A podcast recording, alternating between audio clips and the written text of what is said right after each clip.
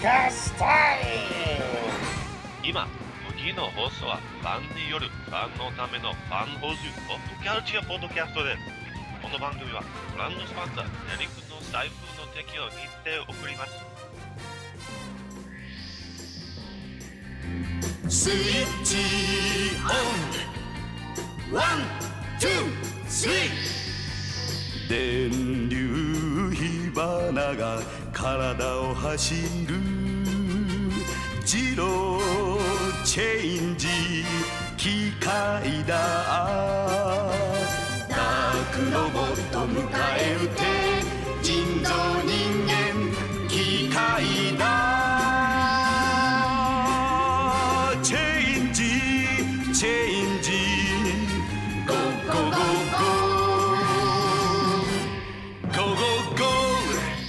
Hey guys, welcome back to another Tokurific, Tokutastic episode of Fanholes Toku Thursdays. Hey, what's up, guys? This is Derek, Derek WC. I'm going to be one of your hosts tonight, but I am not alone. I am joined by one of my fellow Tokusatsu enthusiasts.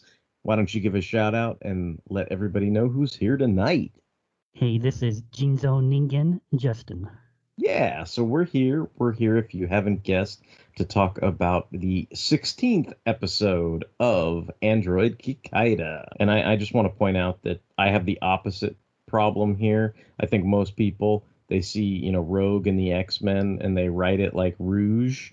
And and now I feel like I have the complete opposite problem because I'm gonna probably at some point tonight I'm gonna call it the Rogue jellyfish when it's the Rouge jellyfish. But we're here to talk about episode 16, Rouge Jellyfish Invitation to the River Styx, and the high level synopsis, the high level overview from the 10,000 foot level is Destructoid Rouge Jellyfish is conducting experiments with poisonous mini jellyfish in a polluted river. Of course, the long winded Japanese title is Rouge Female Jellyfish Invites You to the River Styx. And then the Wikipedia title is The Woman Crimson Jellyfish Calls to the River Styx. Crimson and Rouge, are they the same? Are they not the same? What are your what are your opinions about that?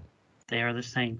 I had Okay. that same problem though when I was reading the subtitles. I kept reading it as Rogue, and I'm like, that's probably Rouge, like Moulin Rouge. It- I, I had to it- keep it- reminding myself. It is Rouge, and I, I think I think we share the same problem because I'd say like 99% of morons on the internet when they write Rogue's name, they write it like Rouge. So that's that's that's that's not our fault. That's the fault of incompetence on the internet. That's that's all I'm gonna say about that.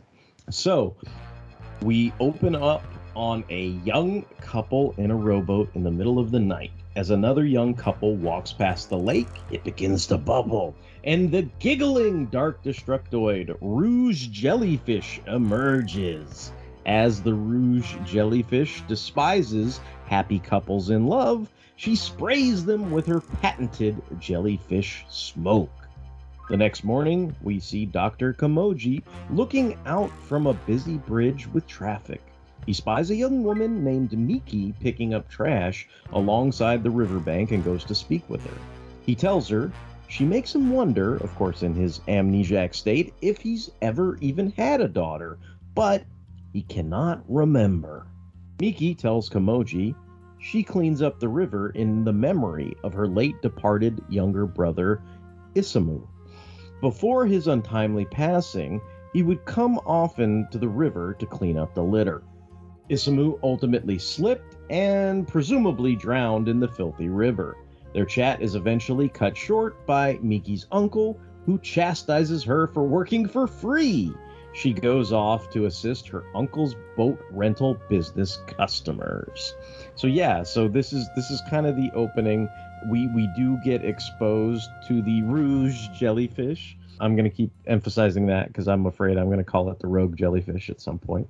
But what what did you think about the the Rouge jellyfish, like as far as design and and all that kind of stuff? I'm not crazy about the design when I look at it. I feel like I'm looking at like a 60s hippie lamp, just the way it's shaped and you know the little things dangling. I'm like, this is like a hippie's lamp or something. It's just, I don't know. It just doesn't quite work for me as a jellyfish.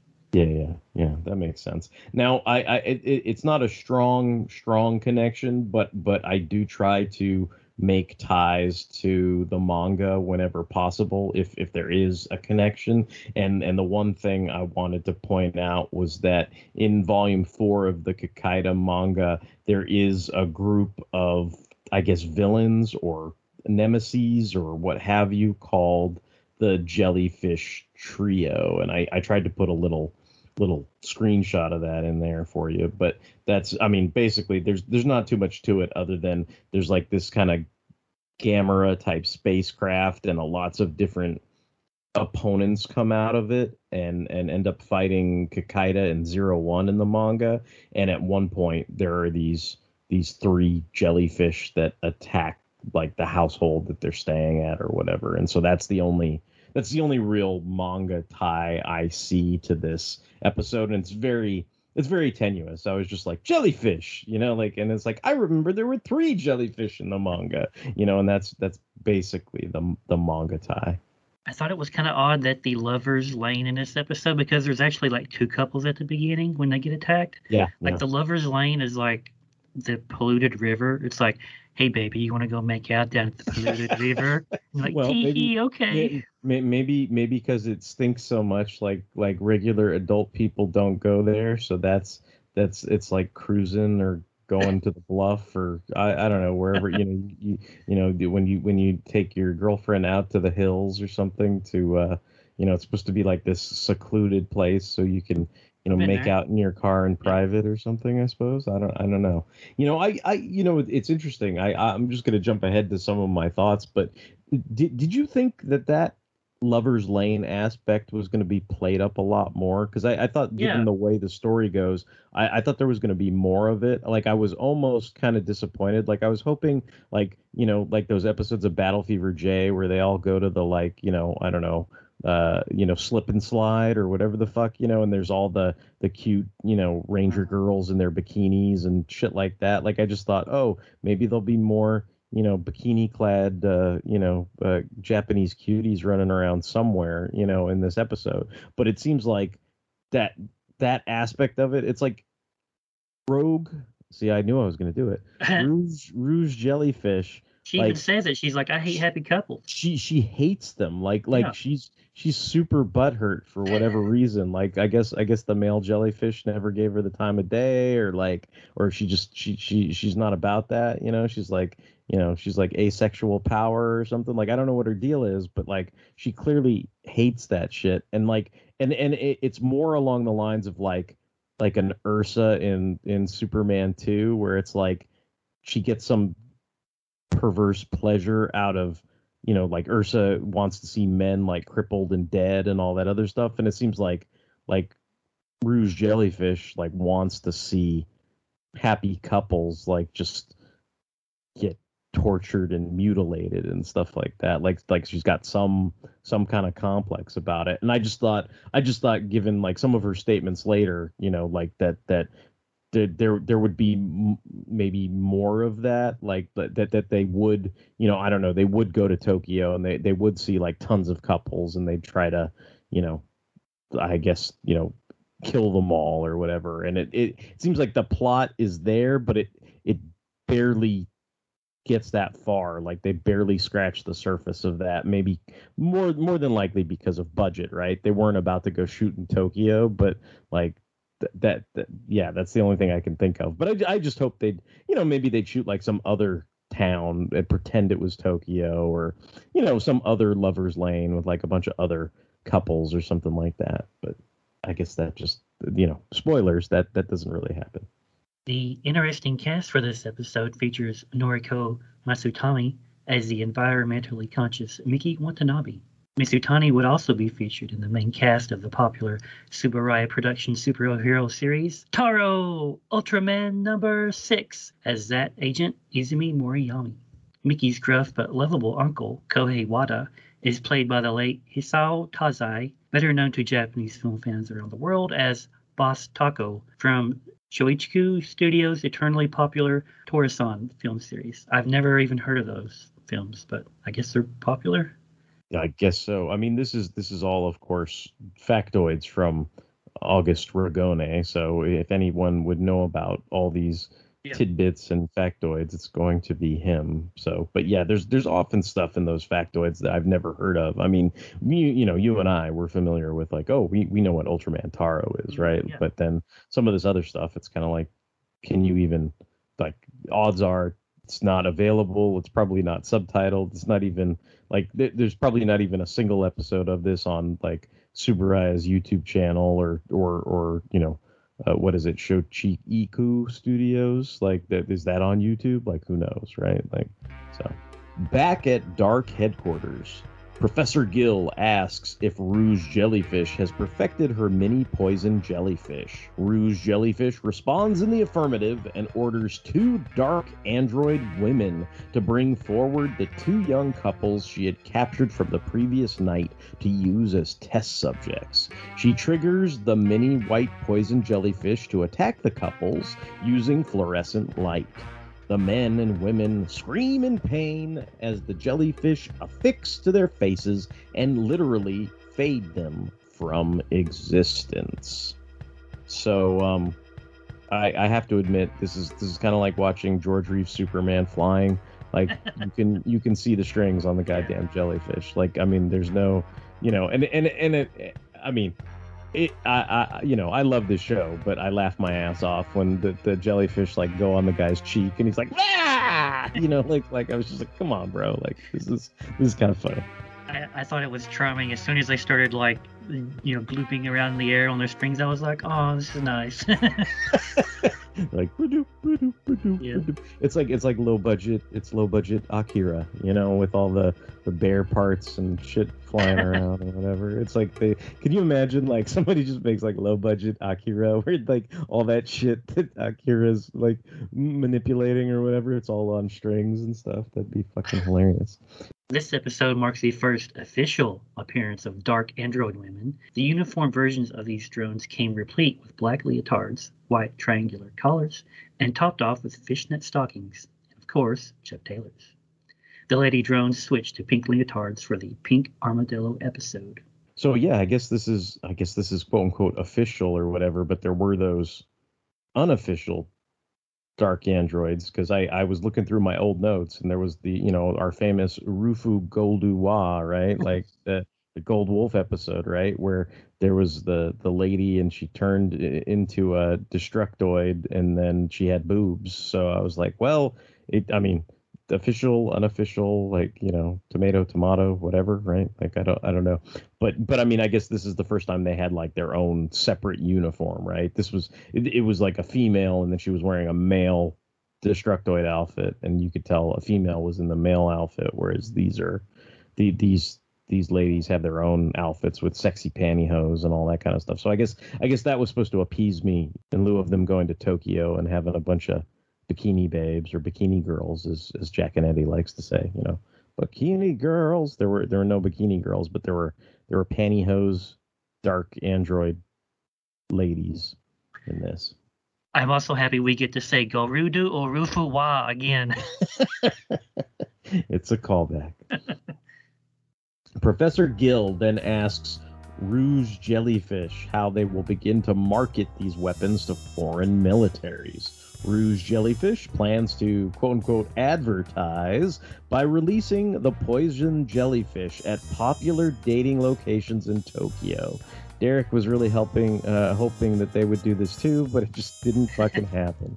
When the lights are dimmed for a romantic mood, this will trigger the jellyfish and display their destructive powers. Just then, the dark android lady drones report 30 of the jellyfish have been lost in the waters. Rouge Jellyfish howls that the secret dark headquarters could be traced back to them. The forgotten subplot of the Dark raising capital through the sales of its deadly technologies to unscrupulous foreign powers returns with the development of the fluorescent powered poison mini jellyfish mutations. Female Dark Destructoid, Rouge Jellyfish, was played by the Mishima Kinjaki's ever diligent Yukio Mihashi. God, I love that you do this because I couldn't do what you do. Awesome. As Hattori Hanpei drives over the same bridge Komyoji was looking out over, Mitsuko and Masaru see their father, picking up litter from the riverbank. Of course, Hattori's green VW bug stalls at a key moment, causing a traffic jam on the bridge. Luckily, he doesn't like molest it to get it started again.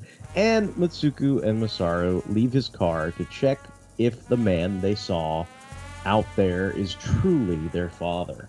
When they finally make it down to the riverbank, they don't see Komyoji, but they find a group of kids who have encountered the poison white jellyfish that have escaped from Dark headquarters.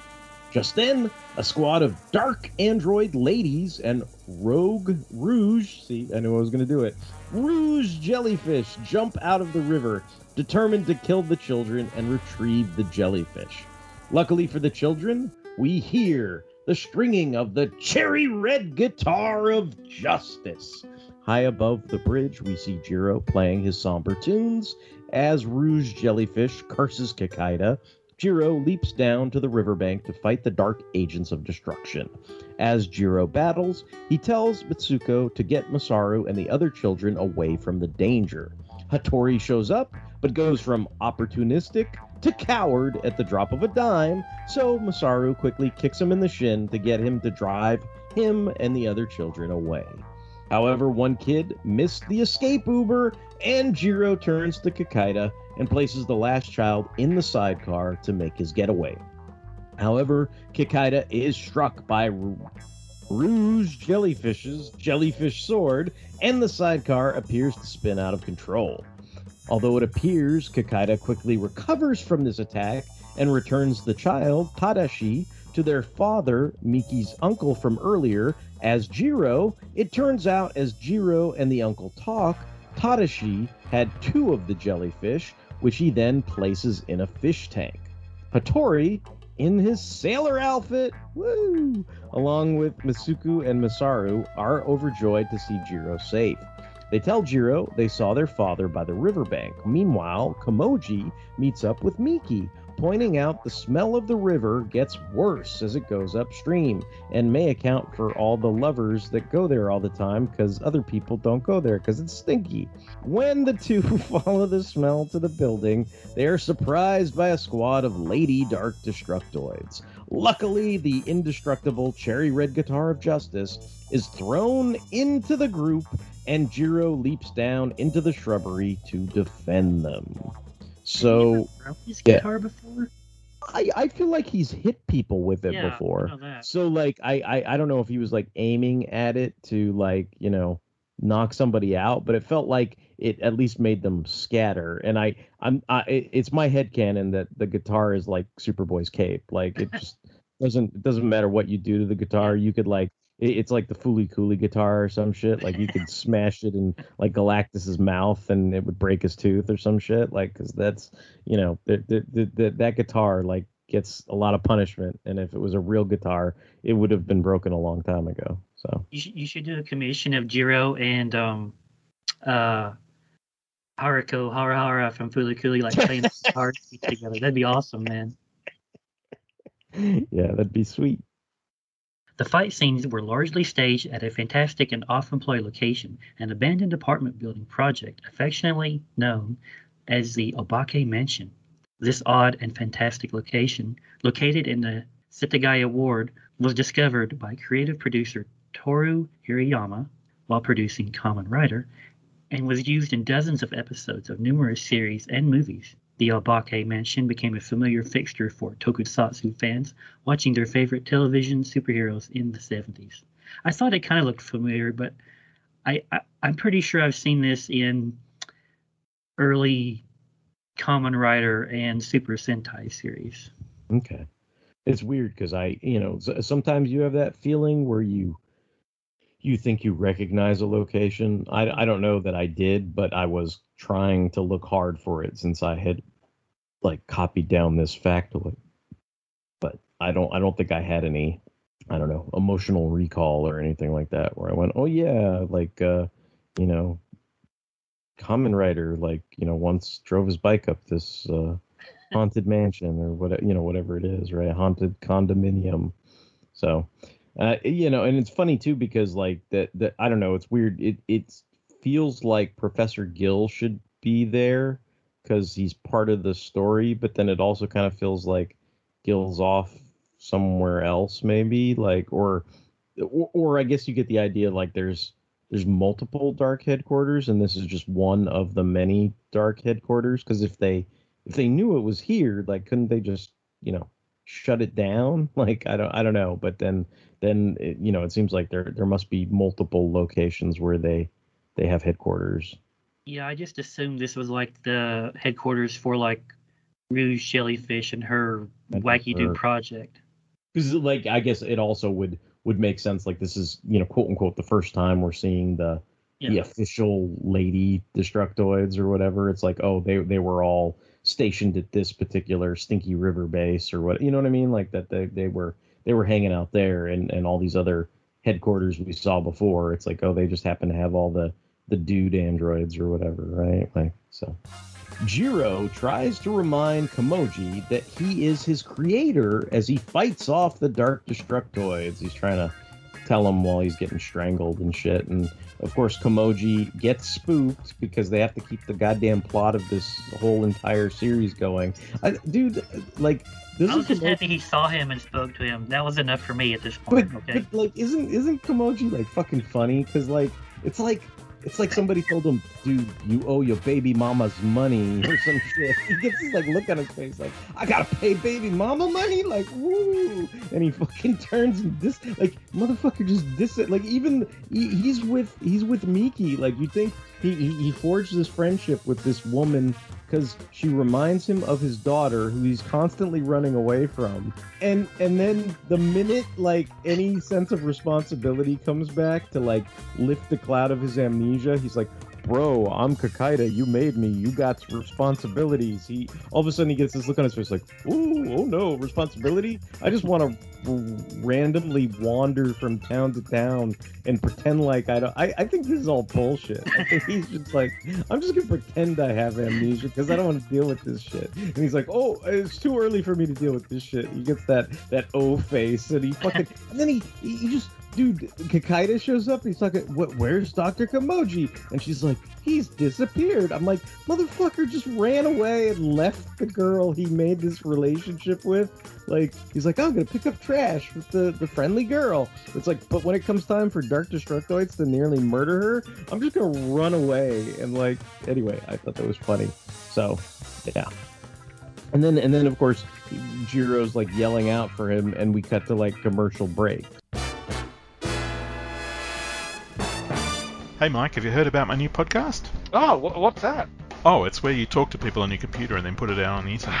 Yeah, yes, I know what a podcast is, Paul, but but what's the show you're doing? Yeah, I'm going to talk to people on my computer and then put it out on the internet. A- a- and uh, what's this called? Uh, since it's a chat show and I really want to talk to interesting people about interesting things, I thought I'd call it something that was, you know, self-explanatory, like Dial F for Flanger. Right. Dial F for Flanger. Cool. I, I, I look forward to my guest spot. When are you going to have me on?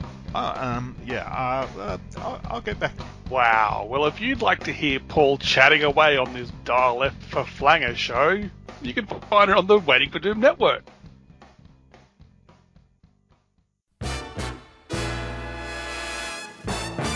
and uh da-na-na.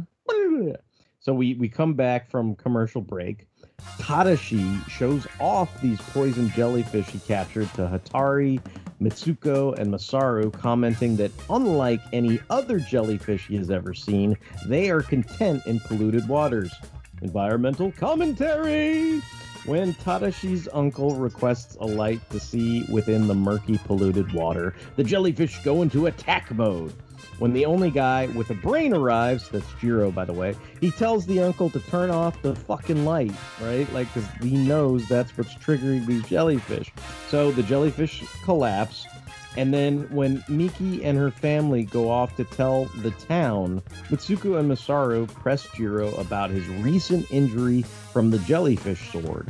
And it turns out he was more damaged than we were led to believe. This leads to some exchange of dialogue about how he's embarrassed about being a robot in front of Mitsuko, and you kind of get the idea she's going to help repair this damage, but they don't they don't dwell on it too much. Like, what did you? I mean, Okay. was this something you you you liked that they were exploring, or what? What did you think they kind of only gave you a little like was it only a little bit but not enough to whet your appetite? Like it was enough to whet my appetite, but Jiro's reaction when Mitsuko says she would do anything for him, like he just stares at her like he's a brainless zombie with no expression, and I was just like, "What?" I was like, "What is this?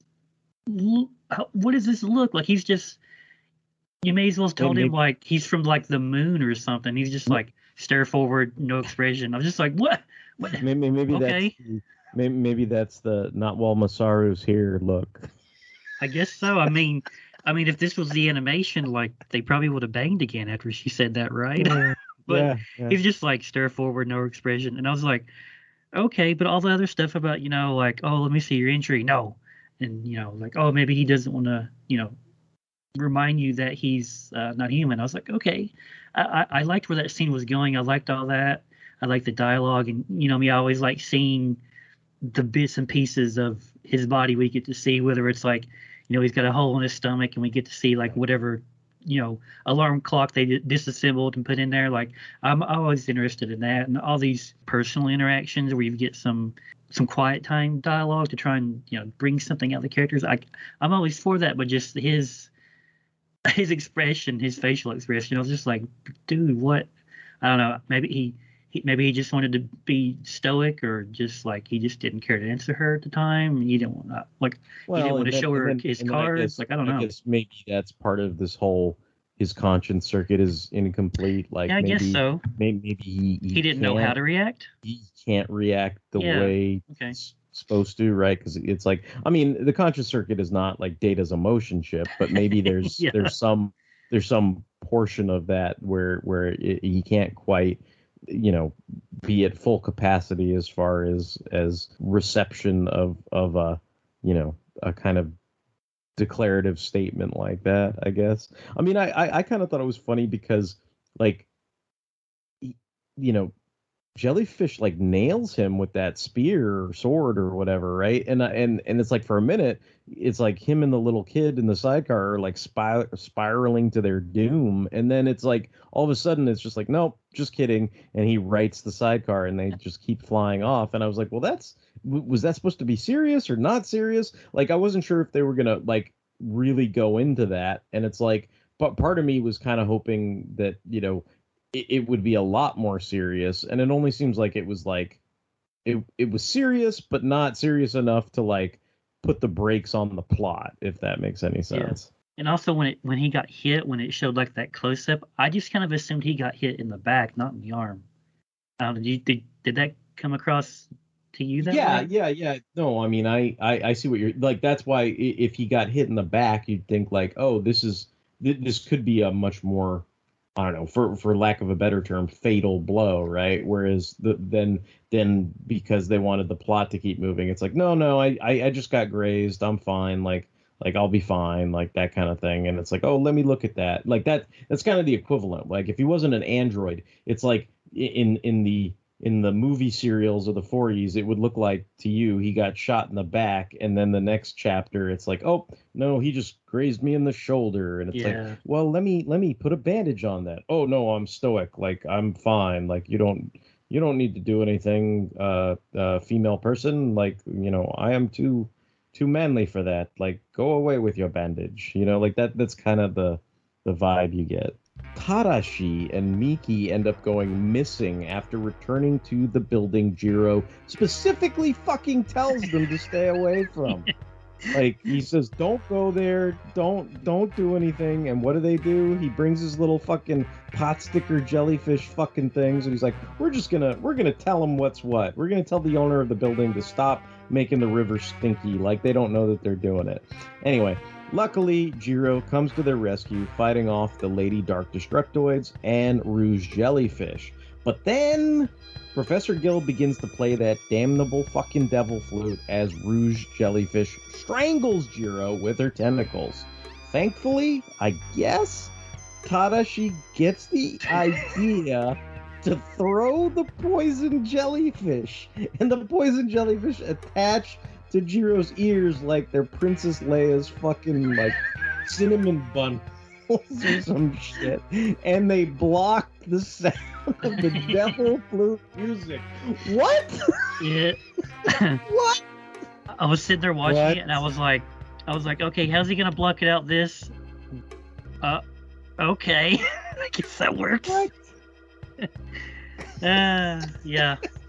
I mean, they're- Fucking jellyfish earmuffs. Like that's that's how he did it. I mean, did it with We've jellyfish. had we've had some wacky situations where they block out the music, and we're like, okay, this is a stretch. Like this, this is the biggest stretch. I was just like, oh, oh. I mean, okay, I mean earmuffs like earmuffs work, right? But then yeah, but jellyfish it's like- earmuffs. But it's jellyfish earmuffs, and like, aren't they supposed to only move like when they have fluorescent light? But then for some reason, in this case, they they magically knew exactly to go on Jiro's ears when Tadashi throws them. Like, I don't, yeah, Yeah, I don't know. I, I don't know. So because of this, of course, Jiro does his three, two, one change into Kikaider and starts running down the dark folks with his sidecar. He doesn't care that they're ladies. He's like, get the fuck out of my way. Eventually, Jiro performs what's known as a quote unquote spinning anchor on Rouge jellyfish and begins to give her a vicious beatdown. He doesn't care that she's a chick either. He's like, You are going down. See, it's it's uh it's it he, he views women as equal to him, so he can beat the fuck out of them. Um, Rouge Jellyfish retreats to the polluted waters, and Kikaider breaks free of her patented jellyfish smoke attack by using the Super Clean attack. The two wrestle atop a dam, and Kikaider does the double chop, giant swing, the electric end to finish off Rogue Jellyfish once and for all. super clean was also a what the fuck moment, and then I was like, well, can he just like super clean the whole river if it's that big of a problem? I mean, Oh, see, th- this is this is this is like when when my buddy was like, "Why can't the Flash just read every book on cancer and cure it?" You know, and I'm just kind of like, it doesn't doesn't work that way. See, the power of myth, Justin. oh, it's like poetry at rhymes.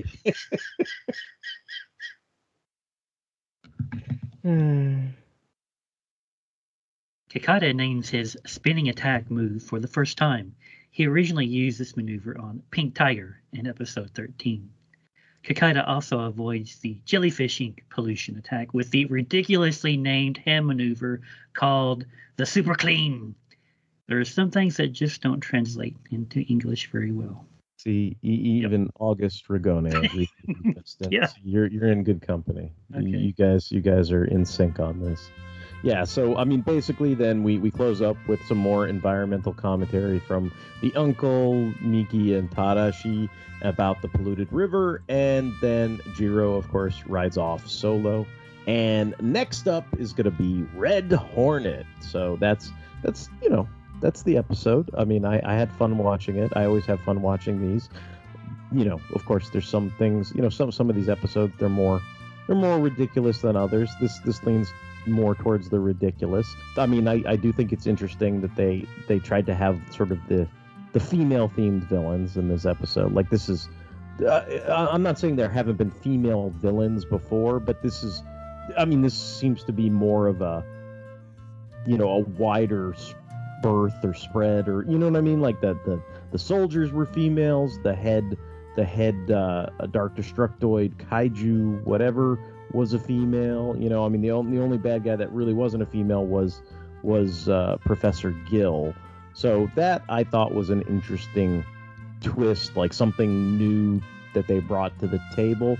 The the only thing, like I said, that I really wish they would have done is focus more on her twisted kind of I don't know head trip, her psychosis. You know that she she hated couples. Like I, I wish there was more with that. Like I, I really do wish they had a big enough budget where they could either go to Tokyo or do like the fake Mothra Tokyo of like the you know the little models and shit and like be like we're gonna we're gonna spread like thousands of fucking jellyfish on all these loving couples these these fucking loving couples. I hate them. They all need to die. You know like like i wish there was something like that. And then you could see like you know the the couples and they could you know like i said it could be fun. You could have someone you know the bikinis and they could be in the swimming pools or they could be riding in the fucking ferris wheels or or or, or in horse carriages and doing little kissy face and all that you know what i mean? Like you could do all this cool shit. And then and then can you imagine like the hilarity? Like they're in a fucking horse carriage they're trying to do kissy face and these fucking white jellyfish with strings come and attack them in the fucking horse carriage? Like how fucking cool would that have been? Like that's the one thing that i wish there could have been more of where there and imagine the little fucking string jellyfish. It's like girls in bikinis in the fucking swimming pool being chased by fucking strings of je- like see that i don't know. That would have been fucking awesome. Like it'd be like attack of the killer tomatoes but like with with the fucking string jellyfish. Like that would have been fucking awesome. But you know that that i think is a missed opportunity right there. That makes me think. Have you ever seen that blooper from the uh, Star Trek episode Operation Annihilate, where like the little the, the little putty looking thing Mhm. like flies and smacks Leonard Nimoy on the ass, and he's like, "Hey." Yes. yes like that's that's that's kind of like what you're conjuring up now, only with like you know nice Japanese ladies. Right, right. Well, I mean, and who knows? Maybe, maybe there are some awesome outtakes that we just don't have access to. Right? like maybe, maybe there is some cool, awesome outtake, like where you know the guy, the guy, guy's trying to act like he's screaming in agony, but then they like start cracking up on the set instead of like fading away. It's just the Japanese guy like laughing or whatever because of how ridiculous it all is. You know, like that. There's, there's probably something like that that just is lost to the the annals of time or something.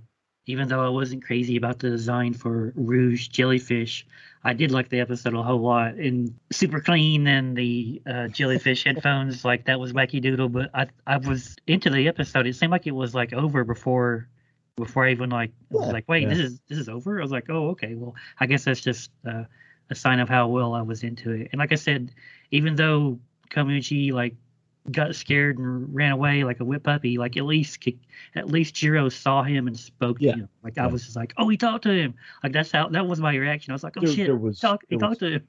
There was progress, right? Like they- even if it was like minuscule, like I'm like, Right. you can't see me, but I'm like, it was like this much progress, but at least it was a little bit.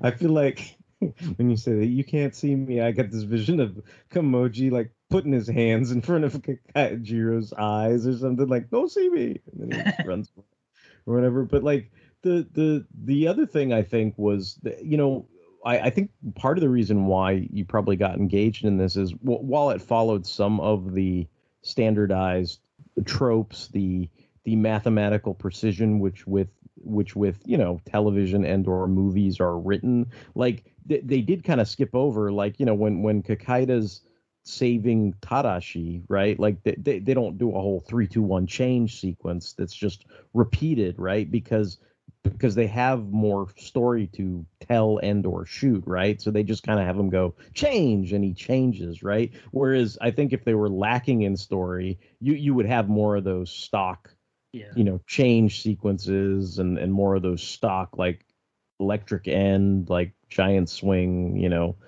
double chop and shit like that. Like there would be more of that if they didn't have more story to tell. So i mean that that's probably another positive right? That they that this is something that was a little more rich than than some of the other episodes in terms of of story beats and points that they they not only wanted to tell but they they obviously took more time to to shoot those right? It wasn't like they were lacking minutes. They they had more than they needed if you if, if you actually inserted some of that extra stock footage for changes right then it would have gone over so. All right. I i think that's it right? Like we're we're pretty good on this. Yep. right. Okay.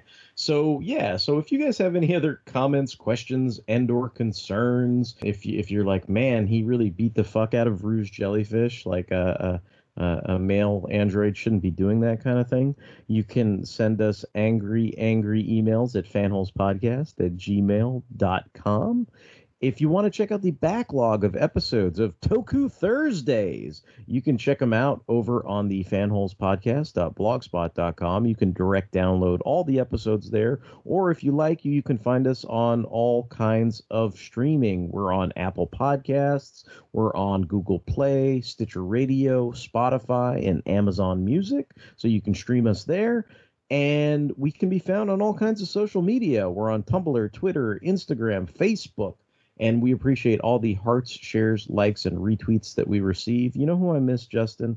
I miss the guy who was Starfish Hitler on Facebook because I was looking through my memories and there was that that thing that I screenshotted a long time ago where we did the one Toku Thursdays episode that had Starfish Hitler and Starfish Hitler commented on the Starfish Hitler podcast episode and he said, "Oh, it me," and I I I missed that so much. Like I I think he changed his name to something else because it probably got too hairy for him. Because I think back then it was like what 2014 or something. So now, Yeah, of course, I'm sure everybody would go crazy if you had a profile on Facebook with the name Hitler in it. So he probably got a lot of a lot of uh, pushback on that. But I, I I will say I'm I'm sad and I miss I miss Starfish Hitler. In the long ago, innocent days of 2014. Yeah, yeah. So, but uh, we we love you, Starfish Hitler. so if if I'm not canceled already, I'm sure I'll be canceled now for saying I love Starfish Hitler. And uh, this is gonna be Derek Derek WC signing off. Change. And this is Justin signing off. Dangy end.